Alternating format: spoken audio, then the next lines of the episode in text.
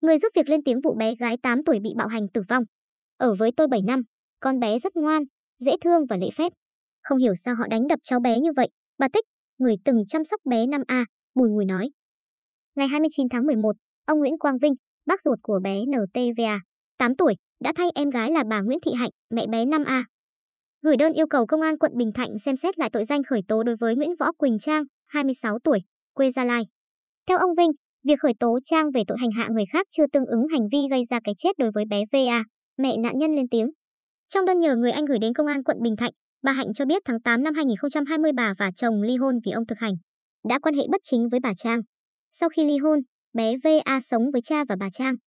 Do bị cấm cả nên hơn một năm qua, bà Hạnh chỉ gặp con 2 đến 3 lần và lần gặp mới đây nhất vào tháng 12 năm 2020. Bà Hạnh cho biết, do ông thực hành, ngăn cản không cho tôi gặp cháu VA, nên tôi không hiểu, không biết được trong suốt một năm cháu sống ra sao.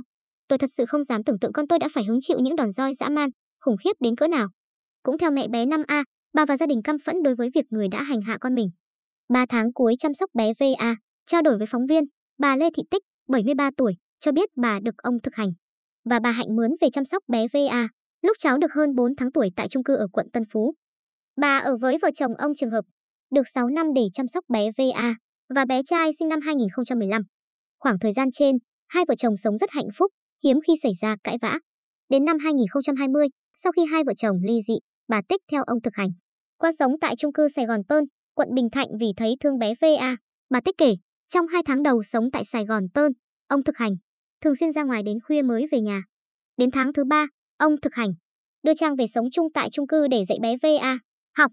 Lúc đó tôi để ý thấy Trang chưa đánh đập mà thường xuyên la mắng con bé khi làm bài không tốt. Bé mới học lớp 2 nhưng la mắng nặng lời quá nhiều. Tôi rất xót nhưng không dám khuyên ngăn, bà Tích nói.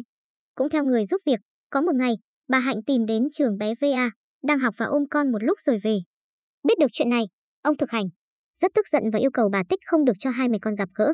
Trong thời gian ở Sài Gòn Pearl, mỗi tháng ông Trung học đưa tôi 800.000 đồng để lo thức ăn cho con gái. Khi Trang bắt đầu sống tại chung cư, cô ta đem đến 3 cục thịt bò và yêu cầu ông Trung học đưa tôi 700.000 đồng, tức trừ 100.000 đồng tiền đi chợ. Tôi thấy cô Trang này còn trẻ mà tính toán quá nên mới kể lại người hàng xóm ghé chơi. Bà Tích kể và cho biết thông qua hệ thống camera an ninh, ông thực hành đã đuổi việc bà. Bà Tích chia sẻ bà nghỉ việc sau khi chăm sóc bé VA được 3 tháng tại chung cư Sài Gòn Pearl. Ngày 22 tháng 12, bà được ông ngoại của bé VA gọi điện thoại báo mới biết vụ việc. Tôi nghe con bé qua đời mà rụng rời tay chân. Ở với tôi 7 năm, bé VA rất ngoan và lễ phép. Không hiểu sao nó lại đánh đập cháu dã man như vậy. Tôi muốn gặp cháu lần cuối nhưng không có điều kiện để đi, bà Tích nói rồi òa khóc.